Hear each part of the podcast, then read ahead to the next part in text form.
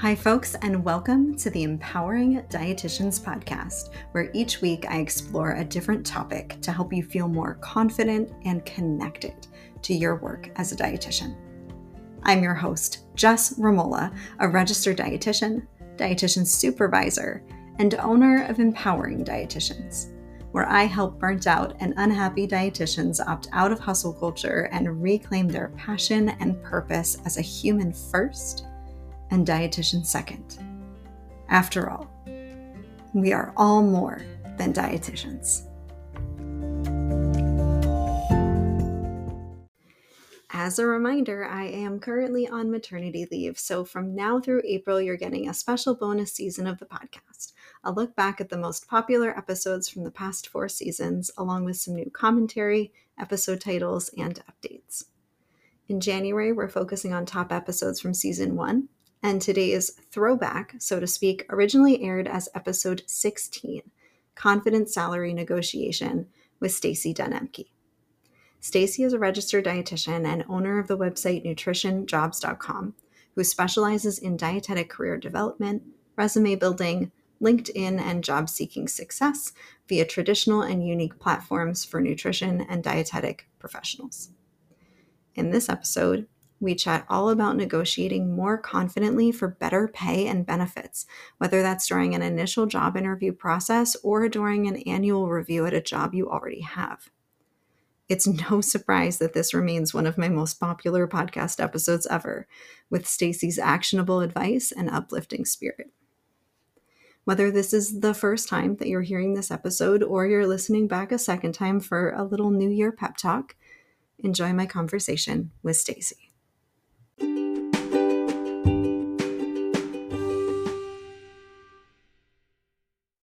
All right. Welcome, Stacey. Oh, thank you so much, Jessica. It's great to be here. I'm super honored.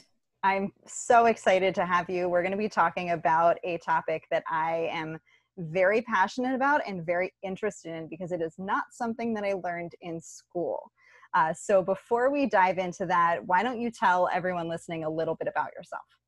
I am Stacey, as you pointed out, and I have been running a website for dietitians and nutrition professionals for 20 years now. This is my 20-year mark. It's nutritionjobs.com, and I've been in the field of dietetics for many, many years. The Academy just told me for 30 years, which seems like really remarkable because I feel like I've had so many different chapters of being a dietitian. I have done so many things. In fact, I was just doing a webinar for a group last night, and I just remembered another job that I had that I completely forgot about. And that was, I was a food stylist when I was in college. It was one of my summer internships that I had done, was working for Del Monte canned foods in San Francisco. Wonderful one market. It was really fun. So I've had lots of jobs. I've worked in research. I worked with Dean Ornish in Sausalito for many years and still do some consulting with him. I've worked as a nutrition manager, a clinical dietitian. I've worked in lots of different areas of clinical nutrition, specifically with in a NICU and in a burn unit. So I've had a variety of experiences. I did outpatient nutrition counseling, just a lot of different things. And I think what's kind of funny is there was actually a thread of commonality throughout all those different jobs, and it sort of led me to the realization of what I'm doing now, and that is I've always loved tech. I've always loved programming. I used to love programming Pascal when I was in college. I've always been drawn to like creating the patient education materials. I used to joke about saying like I think at some point I actually liked creating these education materials and doing sort of the tech background, maybe a little bit more than actually seeing the patients. That's really important for dietitians to hear, because there are definitely dietitians that get into kind of the one-on-one client-patient interactions, and they're like, I don't think this is for me. And that's totally okay. You can be a dietitian and not love that one-on-one interaction as much. There's definitely other opportunities. So I love that you have such a diverse background and that you've really kind of honed in on what worked for you and what your passions were and what really clicked, and you were able to find space within dietetics for that. Yeah. So nutritionjobs.com is a database of all different jobs available to dietitians, but I know that it's also so much more. So can you tell us a little bit about the different resources that are available there? Yeah. So like my own profession, nutritionjobs.com has evolved over the years. It was originally just a database, a job portal for dietitians, because I remember thinking, I had just gotten onto the internet actually when I developed it and realized there wasn't much of a unique space just for dietitians for jobs. So that's how it started out, and it became a really great tool for recruiters and some of the big companies, the small companies. It was just a great way, a great portal for dietitians to have specific to our industry and jobs specific to that.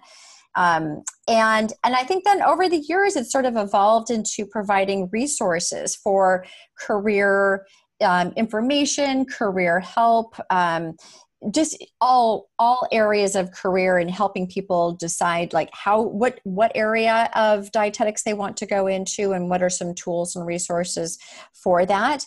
And then in the last year or so, I've been putting out more specific tools for dietitians that are in the form of courses that encompass looking at your resume and how you optimize your resume for more opportunities. I have a course on LinkedIn that's there's a chunky version and a smaller version for both resumes and for LinkedIn. I call them the mini and the maxi that have lots of information. Again, how to optimize your professional profile so you can have more opportunities, so you can have more options, so you can put yourself out there to make more money as a dietitian. And again, just to have options, whatever you want to do. And hopefully there's a connection between doing what you love and finding what it is that you love doing or can tolerate at least, and getting the paycheck that you think is equitable with that. And hopefully that, you know, that gets honed as you get more clarity on what you want to do and where you want to go, and getting experience, I think, helps with that clarity as well. So that's how the website has evolved over the years, and who knows what it'll look like in 5 years from now, but I love being able to provide webinars. I do a lot of webinars as well, and connecting with the community and just providing education on how to really make your professional profile super shiny and polished so that you can optimize your opportunities. That's amazing. And I love what you said about taking the time to really align your work with your passions, and that sometimes that takes putting yourself out there in positions that you don't know if they're going to be right for you and learning from them. I think that there's a lot of pressure these days to kind of come out the gate and know exactly what you want to do and what you're passionate about. And there's something to be said for just taking an opportunity and learning from it too. Oh, I totally agree. And I feel like there is a bit of a push towards some areas that your preceptor might be familiar with, or your teachers, your professors. It's just all that they're familiar with. It doesn't mean that that's the only thing that's out there, or that you need to be pressured into feeling that those are the opportunities that are available to you only. So going into clinical, although I love clinical, I loved my days of working in the NICU and working in the burn unit. I loved the hospital environment, the all the other ancillary services that you get to work with. I love all of that. I love the little small towns that hospitals become.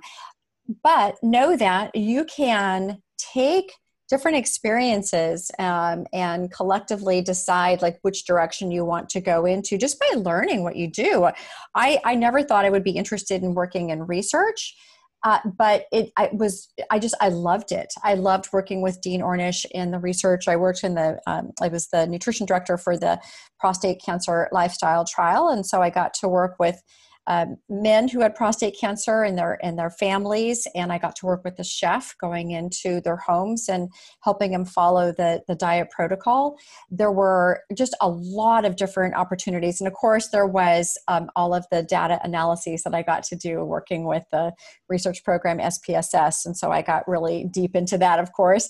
But you know, there's just every step along the way. I don't think I even knew that there was such a program called SPSS before having gone into research. research and working with the research director. So I think every little step that you take, whether it's paid work or unpaid work, interning or working full-time someplace for another company, you just get snippets of information and can learn about what's important to you, what's not important to you, what you enjoy, what sparks your curiosity. And you don't have to love every single day at the job that you're in.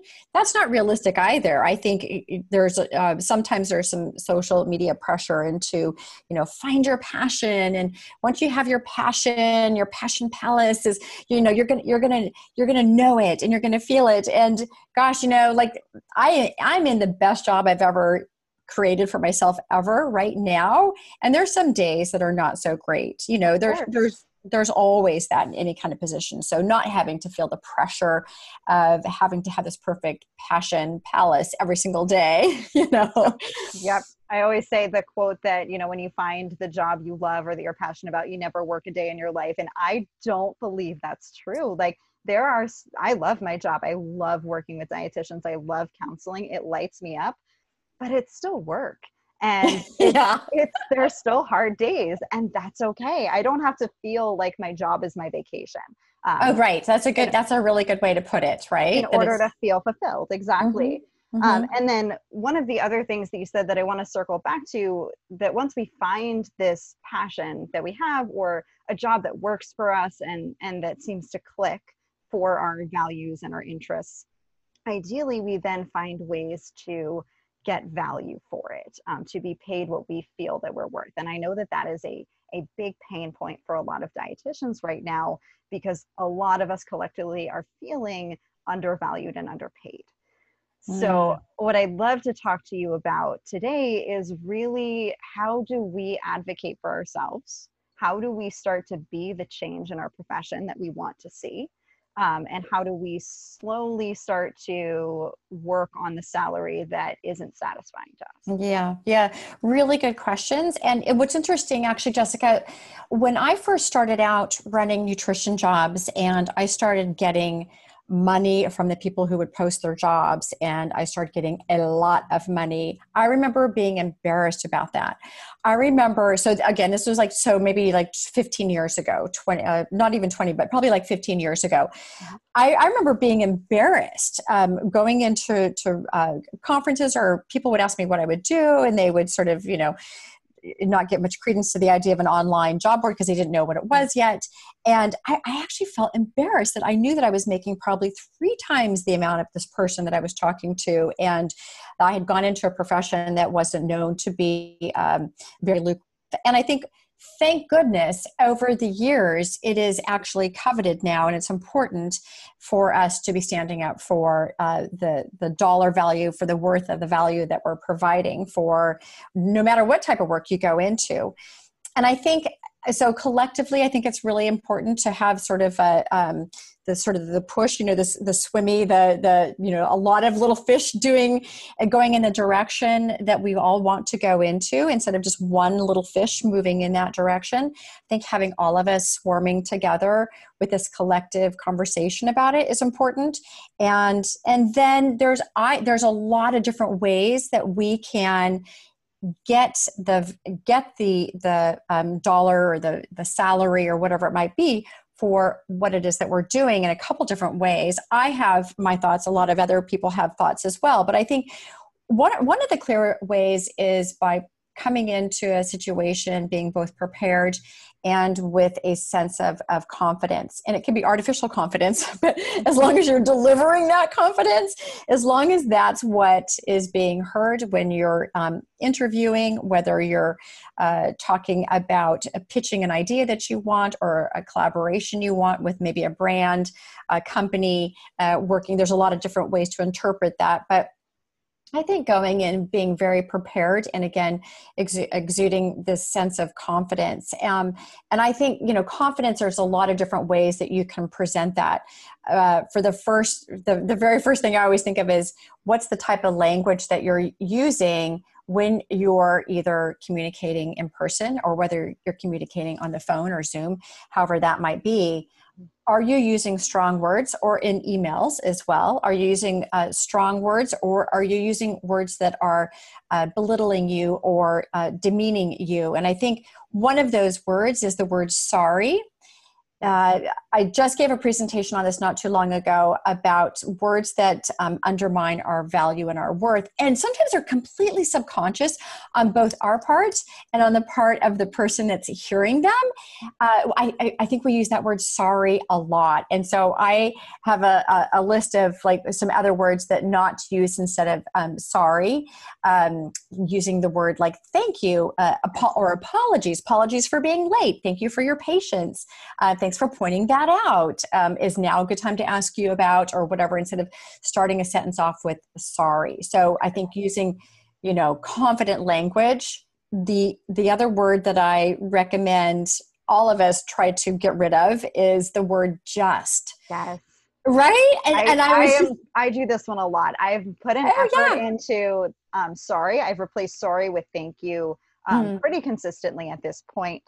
But the just, I still, when I read through my emails, I catch myself and I go through and delete them all the time. I have to do that as well. And I feel like I'm a very strong, confident person. And I will find, I don't just want to, just delete that word. There's no replacement for just. I just did it. You need to replace it. Just get rid of it. I'll do a sweep through my emails too sometimes and just make sure that that word is not in there. Another one is the word think or believe out of context. I just did this today. There you go. I was typing out an email and I said, no, I don't think. I know. I can delete that and just go on with my statement. Yeah. You don't need to say think. If you want to, you can say no or will or can. You know, there's other words to put in there that might seem appropriate, but if you can delete it. I think if there's one thing I learned in doing research is trim, like trim your wording down as far down as you can get to when you're creating that abstract, you know, that whole, you know, 5 years of work goes down into one little abstract, and trimming out unnecessary words that don't support your value, don't support your words, your intentions. Like we said, there's sometimes you're not even thinking about it. It's sort of subconscious. But making a conscious effort then to go back through and weed those words out that don't matter. And it just makes an email easier to read and quicker to read as well. So yeah. Yes. And that's a big thing. I work with a lot of men, and I work with a lot of businessmen in my day position, and they don't have a lot of time. So I have had to learn how to be concise and get my message across, because I'm not a naturally concise person at all. And I've learned to communicate, especially through email, in a way that is more receptive.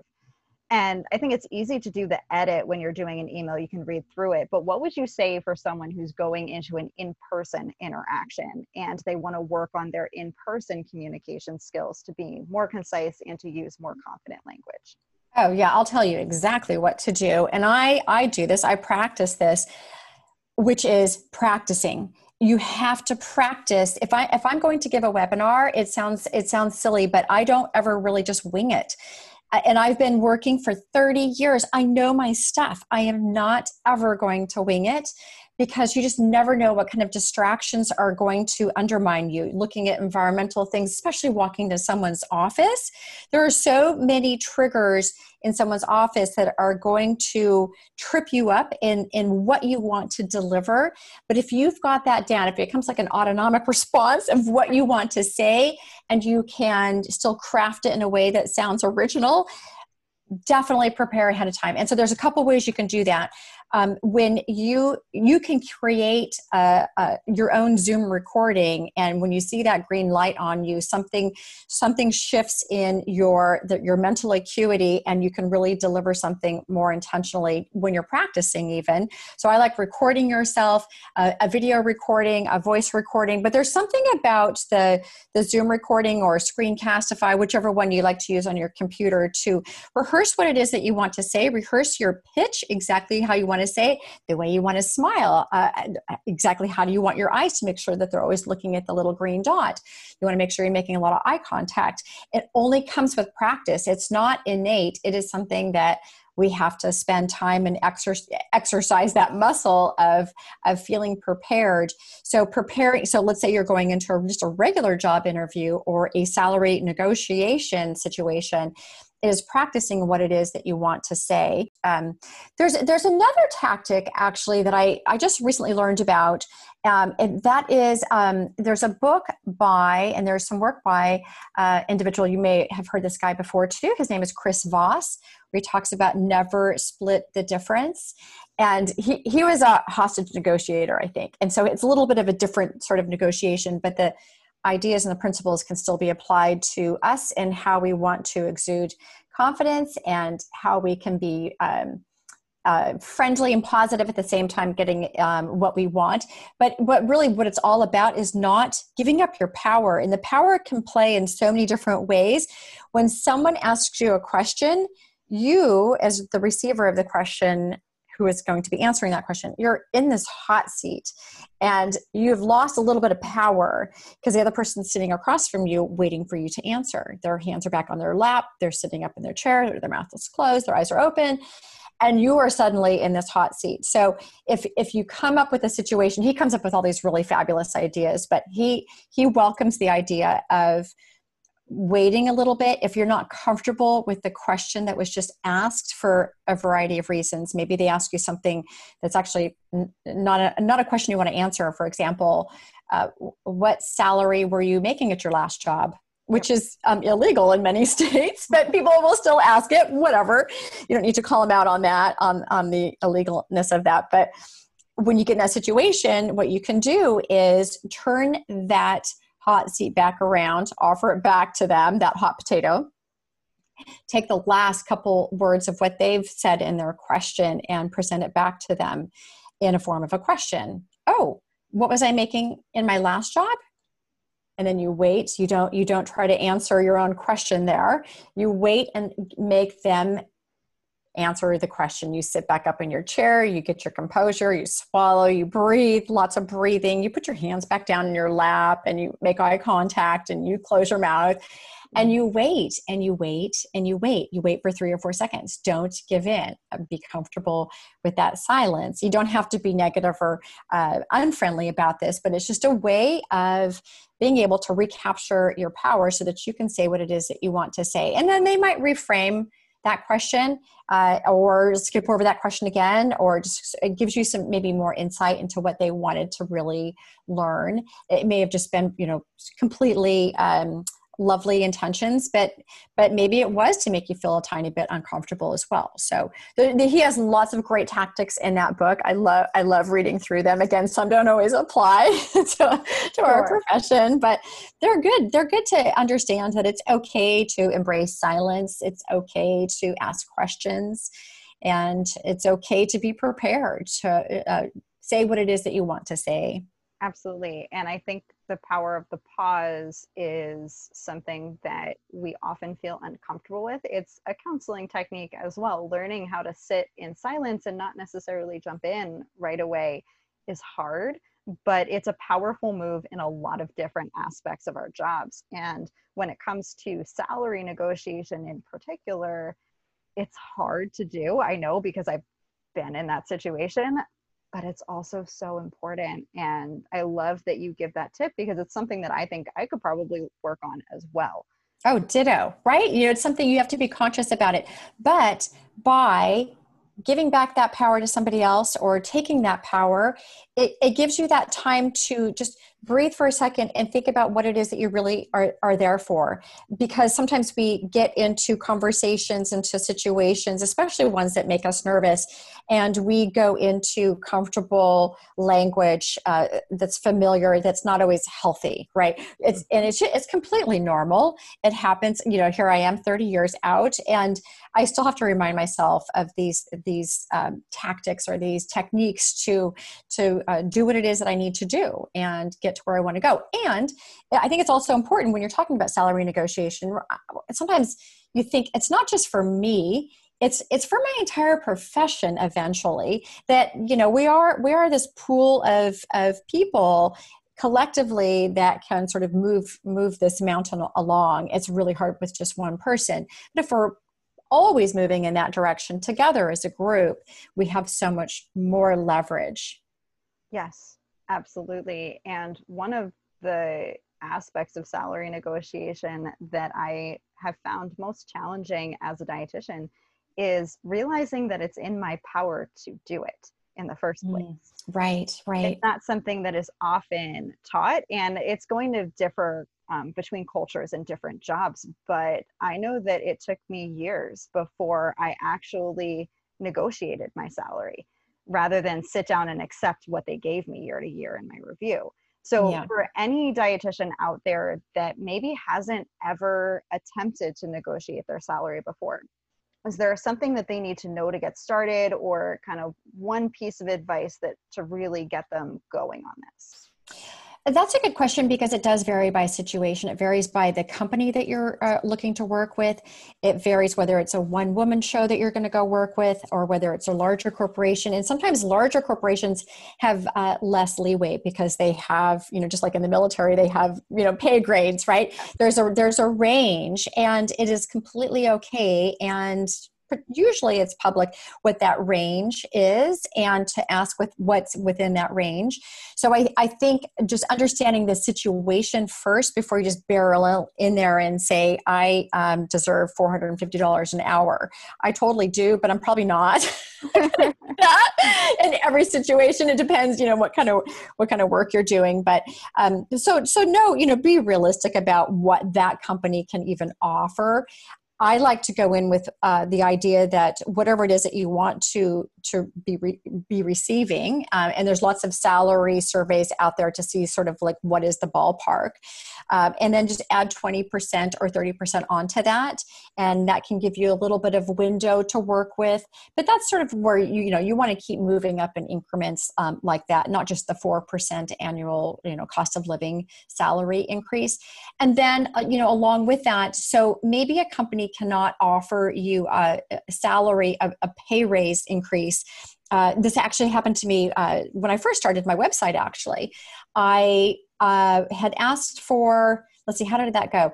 I think I had asked for a salary raise, and they were not able to do it. I was working for a contract food service company, and unless I wanted to do a different type of job, like be the food service director, which I wasn't interested in, then, just wasn't an option to move up. So what I asked for instead was to work fewer hours every day. So instead of working an 8, and realistically, I was a clinical nutrition manager, probably working like 10, 12-hour days for a while there. But so I asked if I could just work for 6 hours a day. And then I spent those last 2 hours at work, sitting at work, programming my website. So I was there sort of on call, but I wasn't working on anything specific to the work that I was doing, but I was sort of sitting at the desk on call using the internet, because at that time we didn't have internet in our homes, right? So I was like, I need the internet. I need the Cat5 line to program this website. So there's other things you can ask for, right? So for me, it was less time for the same salary. And you can get different benefits. You can get continuing education. So that's a chunk of money right there. Sometimes someone will pay both your travel, plus the time off that you were at the conference, plus maybe a food stipend, and then of course your tuition. So that can sometimes be close to even $2,000. So there's just little things here and there that you can also negotiate for that make the job good, right? So you don't always have to be making a big chunky salary necessarily. But I like the idea of taking a little bit less time at work, but still getting the same salary, so that you can also do a side hustle if you want to, as a way to make you happy with, things that are very interesting to you, or that pique your curiosity, or what make you super excited about learning too. Yes. And that was a piece of advice that I had been given going into the first time that I decided to try to negotiate my salary, was that you come in with a number that you're looking for, ideally higher than what you're actually looking for, but having a few things in your back pocket in case the number is out of reach. Are there other things that might be a happy middle ground, whether it's a little bit more vacation or an extra bonus that might be based on hitting certain benchmarks that you can do, or different benefits? So there are other options that can either increase your actual salary or take-home pay, whether it's through a bonus or something like that, or make your job more fulfilling or rewarding in a different way if the salary itself doesn't go through. Exactly. And I've heard that one before too. I haven't experienced it myself, but I do know of several people that I've either worked with or know of who have taken a job a little bit less than what they wanted, but they negotiated into their contract, which has a contract, by the way, not just a verbal thing, but a written contract, that within, I think it was a 3 or 6 month period of time of getting employed, that if they hit a particular benchmark, in one case it was making sure that they passed the Joint Commission that was coming through in, I think it was like coming through in 6 months. And so this person had to set up a few of the, some malnutrition triggers. And if they passed successfully, I think there was a certain threshold for that as well, then she was going to get a 10% increase. So they're using the time and just, again, to show your value. I think, I'm not sure if we started off talking about, but you know, dietitians are super talented. You know, we're like really good with math and science, and we're super compassionate, and we're usually good speakers. We are very good with lots of other disciplines. Like, we're like the whole package, you know? And so we have a lot of value. And that's what it goes back to, is that when you're asking for a higher salary or a raise or a bonus, it's about what are you going to deliver to the person you're speaking to, because we know our value. We know we have it. It's not about how good we are necessarily. It's spinning how good we are to show how that benefits what they're really interested in.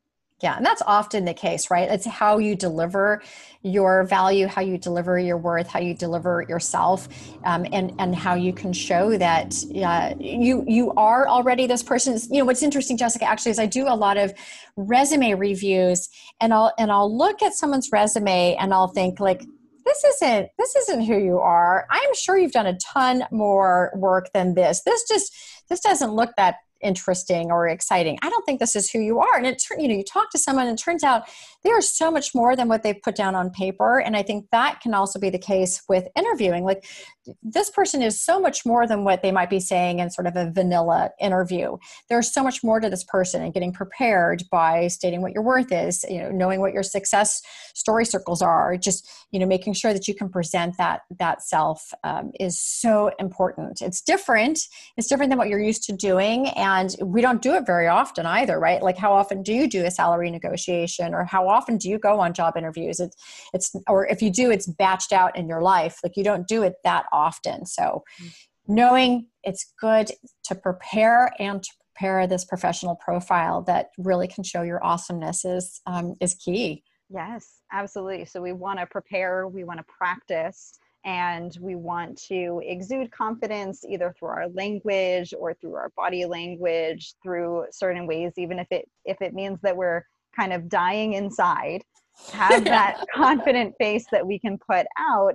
It's not quite fake it till you make it. I have mixed feelings of that saying, but it is being able to present with confidence, because that confidence doesn't necessarily mean you feel it internally. It means that you can put it out there even when you feel that self-doubt. Yeah. Yeah. Oh, you summarized all that so well. And is there anything else that you really want dietitians to know about feeling confident going into job interviews, salary negotiations, finding their spot within the field? I think it just goes back to how you present yourself again in the delivery.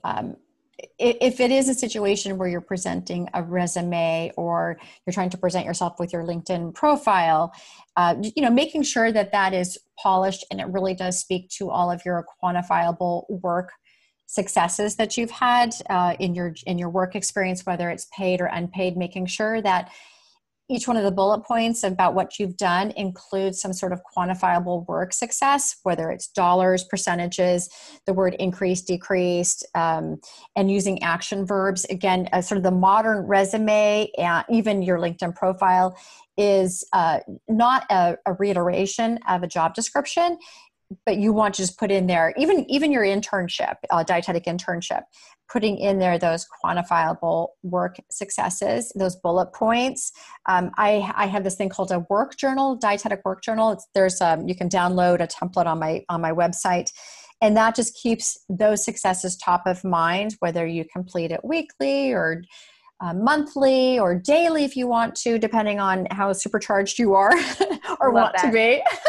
Right. So keeping those top of mind, and just, again, it's all about how you present yourself, I think, because you really are, I know I love this word awesome, but you really are awesome sauce. And it's just a matter of putting it into words that someone else can see and read in 7 seconds. That's amazing. And I'm always telling the dietitians that I work with that we have to reflect on our accomplishments more regularly. So I love this idea of having that work accomplishment journal. So I highly recommend anyone out there listening, go download it. I'll include that link in the show notes as well. And if you can remind everyone where they can find you to keep learning more and more about all of these fantastic topics. Oh, yeah. So nutritionjobs.com. And on my website, there's a link to subscribe to my what I think is a very witty dietetic career newsletter. So you can get that. And I've got a section on the top that says learn, and that's where you can access some of my courses. I've usually got some webinars going on. Oh, I also just started a YouTube channel, of course. Because you weren't busy enough. I wasn't busy. I will not do a podcast, but okay. So I am on YouTube, and those are, again, also kind of goofy videos about our serious jobs. Amazing. Well, thank you so much for everything today. You've shared some amazing pieces of wisdom on all of our field issues and learning how to feel more confident. So thank you so much. Oh, thanks, Jessica. I really appreciate this opportunity, and I love your podcast and the work that you're doing. Thank you.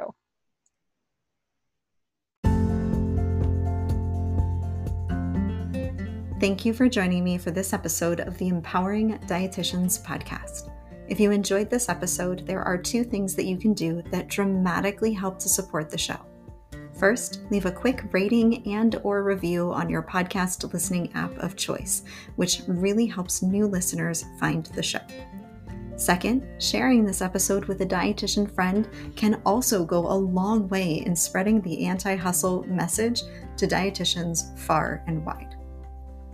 And speaking of supporting one another, even though I'm on maternity leave right now, that doesn't mean this podcast is your only way of receiving support. On my website, you can find a host of resources, from free workbooks and journals that will opt you into my monthly newsletter support, to a whole library of recorded courses and classes, many of which are approved for CEUs by the CDR. Check out everything I have to offer on my website at www.empoweringdietitians.com.